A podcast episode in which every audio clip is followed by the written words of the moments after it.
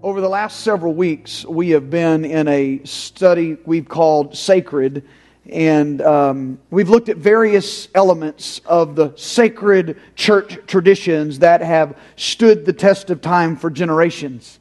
In the first week, we looked at the ongoing spiritual discipline of confession in a Christ follower's life. In the second week, we looked at the importance of the sacred place, the altar where man meets with God. And you can make an altar in your car, your office, beside your bed, or in the front of this church. It's not the wooden piece of furniture that is sacred, it is the encounter with God that is sacred. And last week, we took a deep look into the often taken for granted Lord's Supper or communion. Today, I want to look at a very another a very uh, holy and another very sacred element of Christian faith that is often belittled, misunderstood, and taken for granted as well. There are a lot of uninformed believers who yawn at this thought, and yet it is one of the most powerful images in all of the Bible about the Christian faith. This experience is water baptism. I'm just curious, you know, I doubt there are many people under the age of 40 in this room who, who understand and know the name Paul Harvey. Uh, I'm one that does. And even if you don't know the name, maybe you might recognize his voice. So uh, let's see if you hear and recognize the voice of Paul Harvey. Hello, Americans. I'm Paul Harvey. You know what the news is.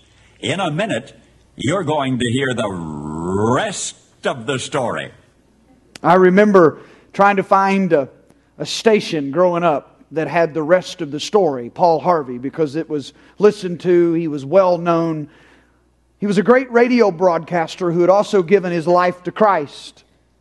And he, re- he wrote a story before he died about his water baptism experience in Guidepost magazine. And he said, you know, he'd received almost every broadcasting and radio award that a man could receive, but there was still something empty in his life. And he told the story about how when he was in a hotel one night, he asked Jesus to come into his heart. But yet it seemed like something was missing.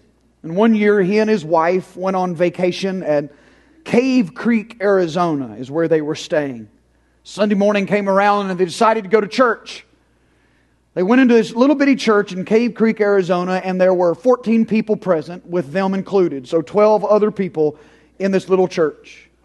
Paul Harvey said he believed in Jesus, but he had never gone forward in a church service. One night he had prayed in his hotel room, but there was still something missing in his heart. So he said the preacher got up and announced what his sermon was going to be that day. It was going to be on water baptism. And Paul Harvey said, and I quote, I yawned but as he started talking about it, I found myself interested. He talked about the symbolism behind it and how it symbolized the complete surrender of one's life to Jesus Christ and how there was nothing really magic in the water, but there was this cleansing inside that took place when you yielded your life to Jesus. He went on to say, finally, at the end of his sermon, if any of you have not been baptized in this way, I invite you to come forward and join me near the pulpit. Paul Harvey said, To my surprise, I found myself going forward. The preacher had said there was nothing magic in the water, yet as I descended into the depths and rose again, I knew something life changing had happened a cleansing inside out. No longer did there seem to be two uncertain, contradictory Paul Harveys, just one immensely happy one. I felt the fulfilling surge of the Holy Spirit in my life. He later said, The change this simple act made in my life is so immense to be indescribable. Since totally yielding to Him in baptism, my heart can't stop singing. Also, perhaps because baptism is such a public art and public act, because of one's dignity gets drenched as much as one's body, I discovered a new unself consciousness in talking about my beliefs publicly. The act of water baptism, or in other words, the act of being immersed in water in response to receiving Jesus as Lord of your life, is a very important step in the Christian faith. Matter of fact, in Matthew chapter number three, the Bible says that Jesus, the Lord Himself, went to John the Baptist, his own cousin, who was known for baptizing, and asked John to baptize him so that all of the fulfillments of righteousness could be performed in his life. And after Jesus was baptized, he went on in the message that he taught to make water baptism an eternal ordinance for any follower of Jesus Christ. And he challenged us to follow in his footsteps. Matter of fact, in Matthew chapter 29, verse, or 28, verse number 19, inside the Great Commission, where Jesus is at the end of his life and ministry, and he is commissioning those that are watching him that day to do what he came to start. This is what he says. Therefore, go and make disciples of all nations, baptizing them in the name of the Father, the Son, and the Holy Spirit. So making disciples and baptizing them are synonymous in Jesus' teaching. Disciples and baptism go hand in hand. It's part of the process of growing in Christ is being baptized. But why is water baptism so important? First of all, because it is a symbol. In the same way my wedding ring is an outward symbol of a covenant that I have made with Haley, this is not the covenant. This does not make me married. Some unmarried man could put this ring on his finger and he wouldn't be married. It is an outward symbol of an oral and heartfelt covenant I have made with my wife between her, God, and myself. This is the outward symbol. In the same way, someone in the military will have a uniform on that is only given to them once they have gone through the proper requirements and surrendered themselves to the rules and orders and paid the price. Then they get a uniform and sometimes badges that testify to the honor that has been bestowed upon them. That uniform is the outward display of what has happened in their life. In the same way, water baptism is a symbol designed by God to identify a person publicly as a disciple of Jesus Christ. But I use the word symbol with caution because to say it is just a symbol takes away from the depth and beauty of water baptism. Baptism is a symbol, but it is so much more than just a symbol. As a symbol, it is a picture of both death and life. It is both a funeral and a resurrection all at the same time. People are baptized in different places. Some people are baptized, most I would say, in the U.S., are baptized in baptistry tanks in the, uh, in the church, a baptistry area, and we're in the process of designing our new location and our new church. And have this beautiful fountain in the foyer area that will be a bapt- that will double as a baptismal tank. I mean, and a lot of a lot of people are baptized in church, but some people are baptized, and I have baptized people in rivers and in lakes uh, in ponds. I have known, I have baptized some people because of uh, physical conditions in their own bathtub. They could not get to the church or climb up in a baptistry. Um, I have baptized people in horse troughs and cow tanks and everywhere in between because the location and the medium is not what is sacred the transformation that is happening in the heart being displayed in that moment is what is sacred. So regardless of the place, whether in the church or in a river or somewhere else, that location, that act of baptism is often known as a water grave or a watery grave because water baptism is in essence a funeral. It is an act of faith where we testify both to God and to the world that the person we were before is dead and is being buried, and we are raised up out of that water as a new creation in Christ Jesus. And it's beautifully illustrated in Scripture. One of the best places to read about water baptism is in Romans chapter 6, and then it's referred to a lot in the book of Colossians chapter 2, but Romans chapter 6 is beautiful as well. Matter of fact, Paul says in Romans chapter 6, verse 4, we were therefore buried with him through baptism into Christ. Uh, through baptism into death, in order that just as Christ was raised from the dead through the glory of the Father, we may live a new life.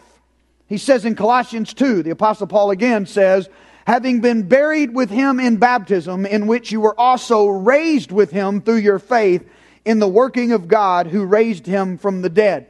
Baptism in Paul's literature is a water grave. It is synonymous with the funeral for the person you were before you came to Christ. But in both Romans 6 and in Colossians 2, both of the verses that I read to you hint that it is not only a watery grave for who we used to be, it is also a prophetic foreshadowing of our resurrection in Christ Jesus. Just as we are raised up out of that watery grave, we will also be raised up to join with Christ for all of eternity. Matter of fact, let me read one more verse. I'm going to read Romans 6 4 again, but then I'm going to add verse 5. Listen to this picture of it being both a funeral, a grave site, but also life and resurrection. We were therefore buried with him through baptism into death in order that just as Christ was raised from the dead through the glory of the Father, we too may live a new life.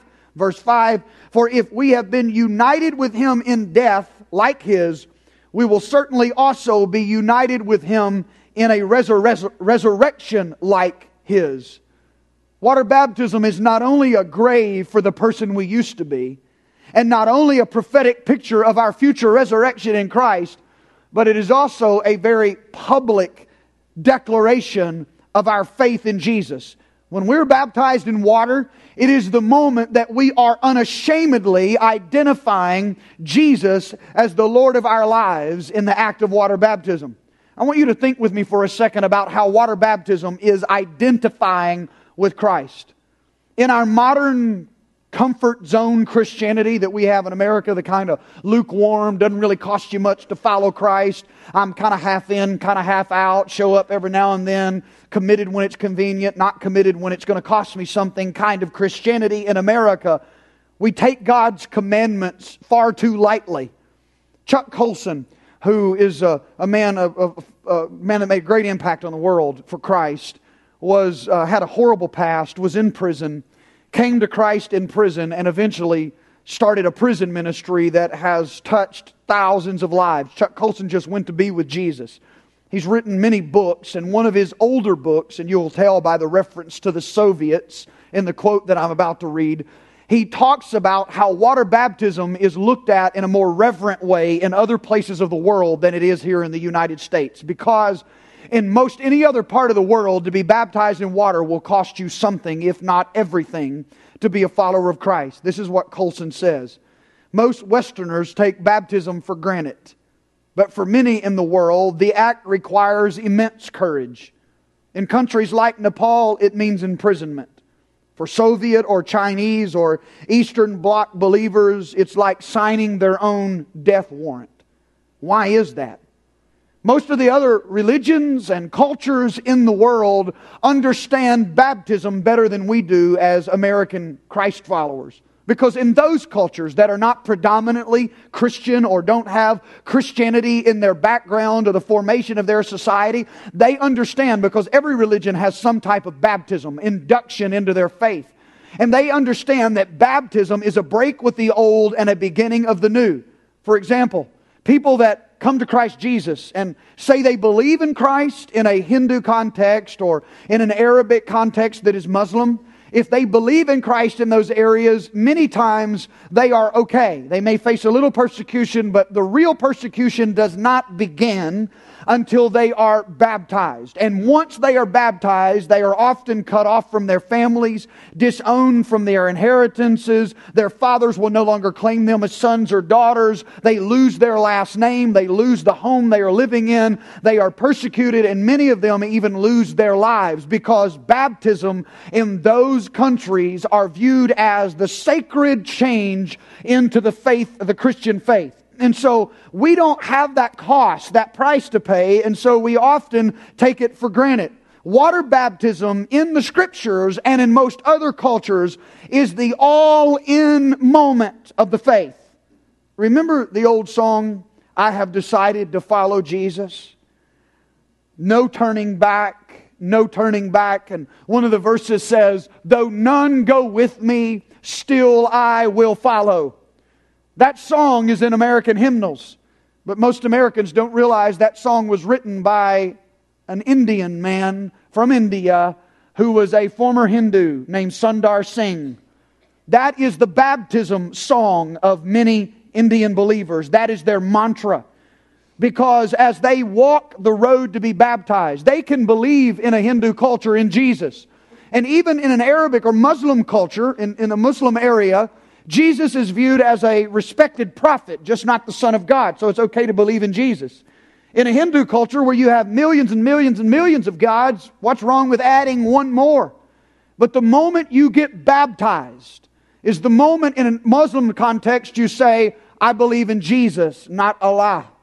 Or when you're in a Hindu culture, you're putting away the Hindu temple, the Hindu shrines, the Hindu gods, and I'm believing in one God. Hear, O Israel, the Lord our God is one Lord, and His name is Jesus. And they are professing their faith in Him at baptism. And Sundar Singh did that. And the moment that he did, he lost everything. He lost his family, he lost his inheritance, he lost everything because of baptism. And out of that experience, he penned the words, I have decided to follow Jesus. Though none go with me, still I will follow. No turning back, no turning back. And still to this day in India, many times they will have hundreds of believers that are baptized in rivers. And as they walk to their water baptism, picture this image in your mind. Many of them on the way to the watery grave are singing this song. I have decided to follow Jesus, though none go with me. Still I will follow. Give, you can take the whole world, but give me Jesus. No turning back, no turning back. Because the moment they are submerged in that water, life will never be the same for them again. Both in life, in resurrection, but also in a physical sense because of persecution and the trouble they will face. They understand what baptism means. I was preaching in Chennai, India. Madras is formerly known. Dr. David Mohan pastors New Life Church there. There are 40,000 believers that gather there on a weekend. It may be closer to 45 now. They have seven services if they've not added more, and there are 5,000 people that show up in each service. The first one begins at 5 a.m., and they line up outside the door. The second service is at 7 a.m., and they go every two hours until they do seven services, 35,000 people, and then there are some off site places where they meet to total 40,000 believers. I'm walking into one of the services and I'm greeted. Now I've been known as the, the preacher because I've preached a couple times and I walk into the service and a lady greets me at the door and introduces herself as Esther. And I said, well, that's a beautiful name. That's uncommon for India to be named Esther. And she said, oh, that's not my original name. She said, I was a Hindu. I served in the Hindu shrines. And when I came to faith in Christ, I was possessed by evil spirits and Jesus delivered me through the ministry of this church and I was baptized and the day they baptized me, they gave me a new name, a Christian name. And for the last many years, I've been known as Esther. And Esther, with the glow in her face, telling what she was, came up out of that water as something new. And it was even symbolized in her culture by being given a different name. It's why Blake called me a few days ago and said, Pastor, I cannot wait I cannot wait till May the 20th. You, you don't understand. I got to make a cut with this old man. I got to, I got to put him under. I want to be raised up brand new and I want to walk in this new life because he understood what water baptism meant. In the Bible, water is symbolic of cleansing.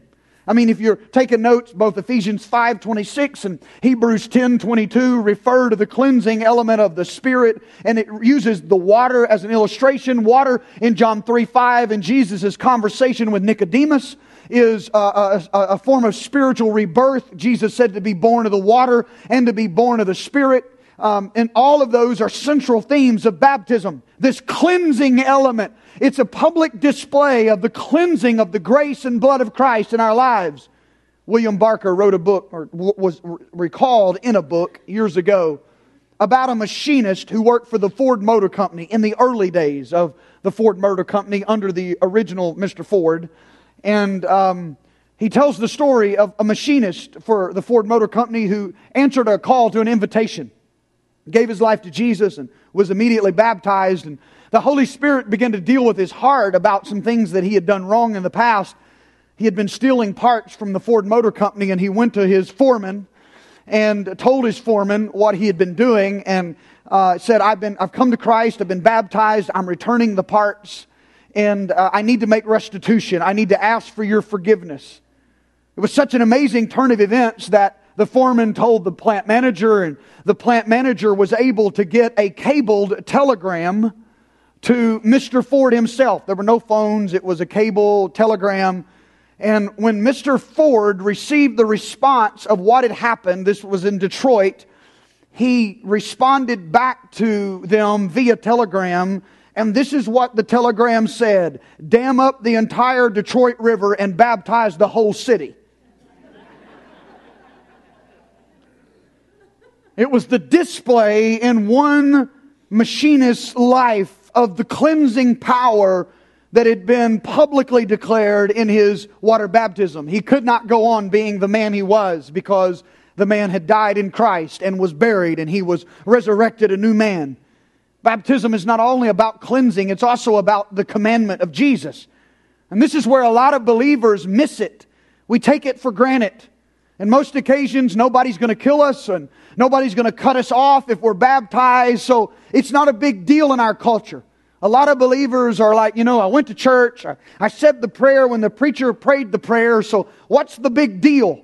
It's kind of a take it or leave it proposition to most Americans. But with Jesus, water baptism is not a suggestion, it's a commandment. It's not like an optional extended warranty on your car that you can choose whether to come get it. And it's something he demands of disciples. Being baptized is not an option. It is an act that God requires of every believer. In fact, among Jesus' last words on this earth in Mark 16 and 16 were this Whoever believes and is baptized will be saved. Think about that for a moment. His very call for us to believe on Him includes a call for baptism. And if He places those two in the same statement, it must be really important. You will very rarely read of an unbaptized follower of Christ in the Scripture. Matter of fact, um, one of the rare occasions is the thief on the cross. One of the thieves was proud and arrogant, the other thief was humble. And Jesus said to him, Today you'll be with me in paradise. And obviously, that was a very uh, unique circumstance. That man wasn't baptized in water. And we don't believe that the water saves anybody. The water is a symbol of an inward transformation. But yet, Jesus said, If you love me, you will keep my commandments. And he commanded that we publicly honor him this picture of this death and resurrection of what is going on by water baptism. If you follow through Scripture, the book of Acts, the history of the New Testament church, you come upon people giving their life to Christ. And in every occasion, they are baptized in water. In Acts 2.38, the apostle Peter, who had been a coward and denied Christ, is filled with the power of the Holy Spirit in Acts 2, and he's emblazoned with boldness. And then he begins to preach this message he had just denied. And here's a part of his sermon, Acts 2.38. Repent and be baptized, every one of you, in the name of Jesus Christ for the forgiveness of your sins. And you will receive the gift of the Holy Spirit. And he goes on to add in verse 41, those who accepted the message were baptized. In Acts chapter 8, it's the story of Philip having a one-on-one conversation with the Ethiopian eunuch. And as the the eunuch comes into understanding of Jesus being the fulfillment of what the prophet Isaiah spoke about. He said, What prevents me from being baptized? And Philip said, Nothing, if you believe with all of your heart. And as soon as they came upon a body of water, Philip baptized the, the Ethiopian eunuch. In Acts 22, verse 16, the very first thing the Apostle Paul was told to do after his conversion was be baptized. You follow it through in Acts 10 at the house of Cornelius. He hears the gospel. His family responds to Christ. They are all baptized. Acts 16 in Philippi, Lydia, a wealthy businesswoman, and her family hear the gospel and they are all baptized. You remember the story about Paul and Silas singing in jail, and at midnight the earthquake happens and they go free? Well, the Philippian jailer that was watching over them witnessed that. Paul and Silas went to his home, shared the gospel. His family came to faith. And Acts 16, verse 33 said, the entire family was baptized. You can follow it in many places throughout. And in every one of these instances, there is an urgency attached to the baptism. The people responded in simple faith, but they didn't see their faith complete until they obeyed God in water baptism. Keep in mind, James says that faith without works is dead. You are saved by faith, not by works. You are saved by faith. Water baptism, doing good, none of that saves you. But Jesus said, if you love me, you have been saved, my love is in you, then you will keep my commandments. Water baptism is an act of obedient love to Christ. Christians who don't follow Christ in water baptism have a very uh, higher, a lot higher rate of turning away from the faith because it makes sense. If Jesus commands us to be baptized in water and we get off to a start without a foundation built on obedience, then maybe we have a shaky foundation. And in Scripture, I said it a moment ago in the stewardship lesson, every miracle started with an act of obedience. And it just makes sense that the miracle of salvation would have in it, as a part of it, that public display of an act of love for Jesus Christ. Baptism is, in a way, God's picture of His love for us. When we receive His saving grace, it is no accident that He calls us to identify with Him in a way that makes it real to us. Maybe you're in this room today and you've heard Blake on this video talk about his past. Maybe you're struggling with your past. It may be because you haven't buried your past yet. You haven't given the old you a proper burial yet. Water baptism is a very powerful reminder of the grace of God in our lives. The person that we were is dead forever, and we are raised up in Jesus in a totally new way, a totally new creation. I chose 2 Corinthians 5:17 in the amplified version of the Bible today to show you because it says it powerfully.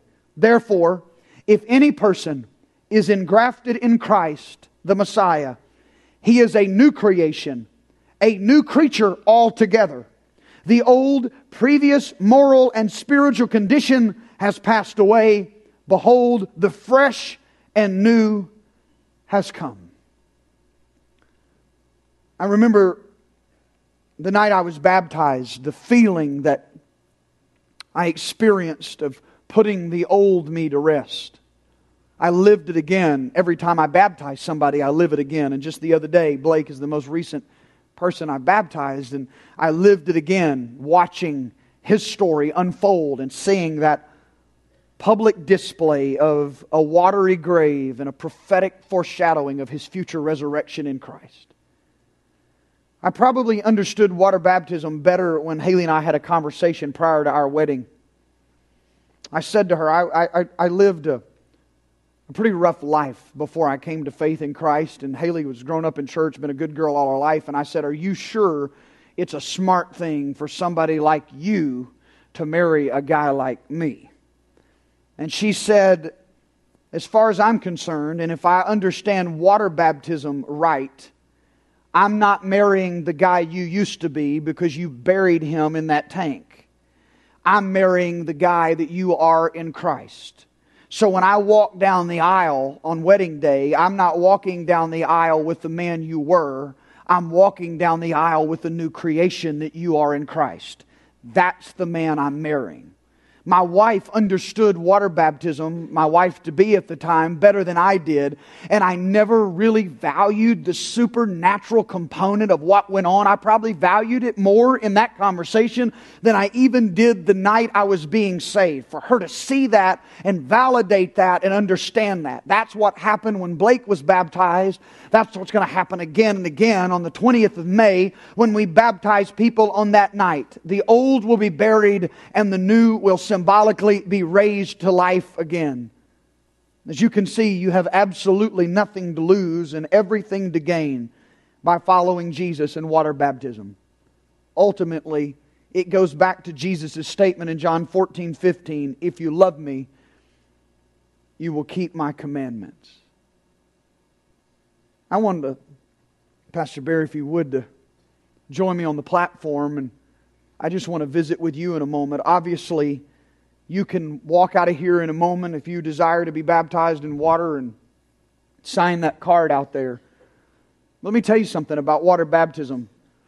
You know, we don't do infant baptisms here because for us, water baptism is something you do when you choose to follow Christ. Your parents shouldn't choose that for you, you choose. My parents' choices, according to Scripture, cannot impact me eternally for the good or the bad. My parents can be godly and holy, but if I don't choose Christ, they're not going to get me in. And my parents can be the bottom of the bottom, morally speaking, and what they have done wrong cannot keep me out of heaven if I choose Christ. Blake even mentioned there were things that had gone on in his family, things that had gone on in my family. I could have continued that pattern in my life, but I chose to break the pattern that my father had set for my family. And Jesus said that his blood breaks the curse that has been on our lives, sin for generations. You have a choice. And a lot of people, depending on the faith background they were in or where they come from, they, they were committed to the Lord by their parents in a dedication and they were baptized in the Christian faith as a child. And many people think the water is salvation. And so parents in that background obviously bring their children because they want their children in the faith. But the way we understand the scripture is that no one can decide to follow Jesus for you. You have to make that decision yourself. And so I've talked to a lot of people in my life as I've pastored that I've talked to a lot of people along the way who have said, Pastor, I didn't, I didn't have a choice in that. I was a kid, but I made Jesus the Lord of my life. I've made a choice. Should I make a choice to be baptized? And I say, absolutely. Jesus was your choice, and water baptism needs to be your choice. And then there are other believers that I've talked to along the way who have said, Pastor, I'm ashamed to admit this. I've been in church all of my life, I've followed Christ all of my life but I never was baptized in water. And it's been so long now, I've done this and I've served in this capacity, and people know me, and it would be a shame for them to see me baptized, but I've never been baptized. And I say this to you God never shames anybody. If you feel shame for that, it is condemnation from the enemy. These people in this church, and I know them, if you have been a believer for a long time, and something happened in your life, you didn't understand the importance of it in your life, you never grasped it, and you, for some reason, went through your life and never was baptized, I promise you on May the 20th, when we baptize in water, people will hoop and holler for you just like you had gotten saved today. And I believe with all of my heart, you need to follow Christ. And then there are some of you in this room that may not even know Jesus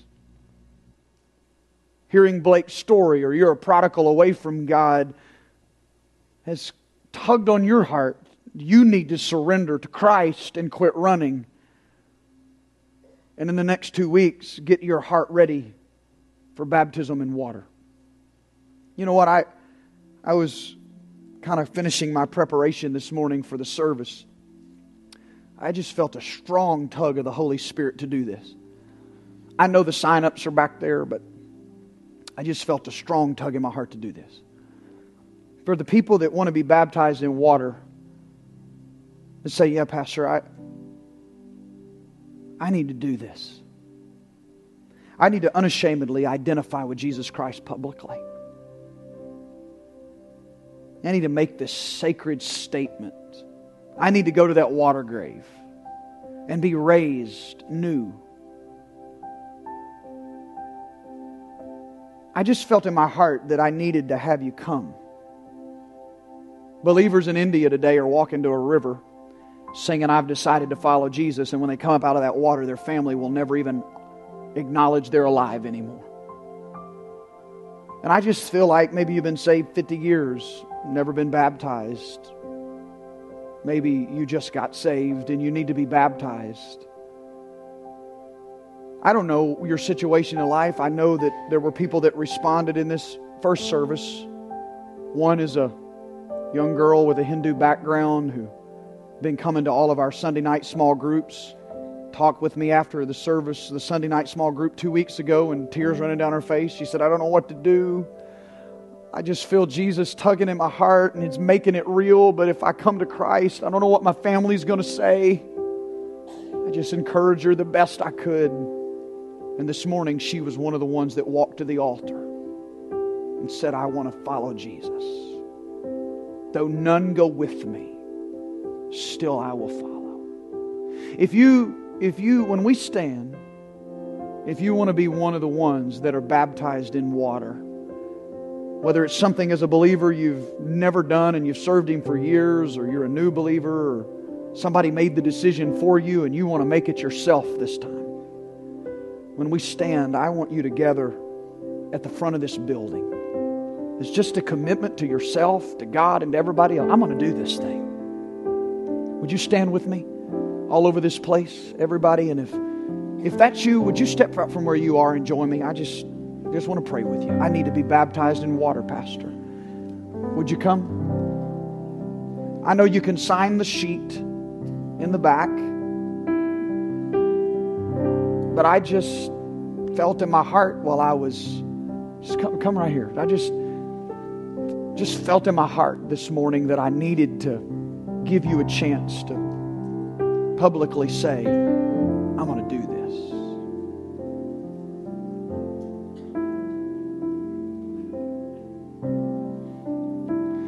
Kind of coming, just like Paul Harvey did that day in front of 14 people.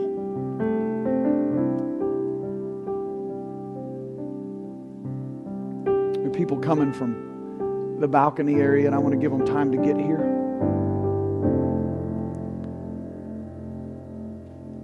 I know some of these people, some of them have been following Christ for a long time, and it's just time. Some of them are new to their faith.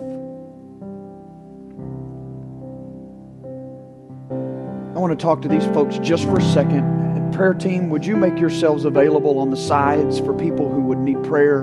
Obedience sets miracles in motion, and today there's a sweet, tender presence of the Lord. And if you need a miracle in your family, your home, your finances, our prayer team is going to make themselves available to pray.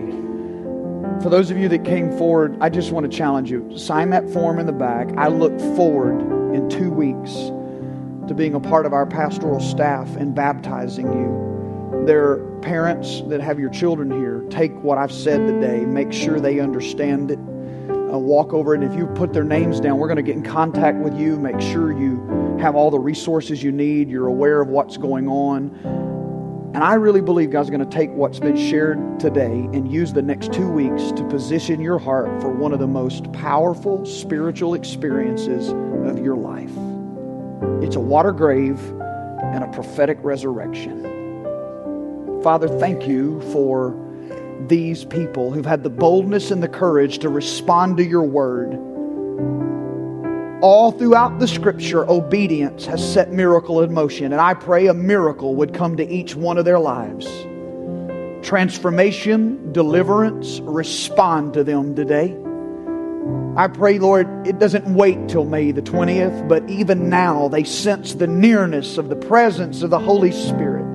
You will give them revelation they can only have from the power of your Spirit. As they, as they hear and respond to the word, will you transform our lives from the inside out today?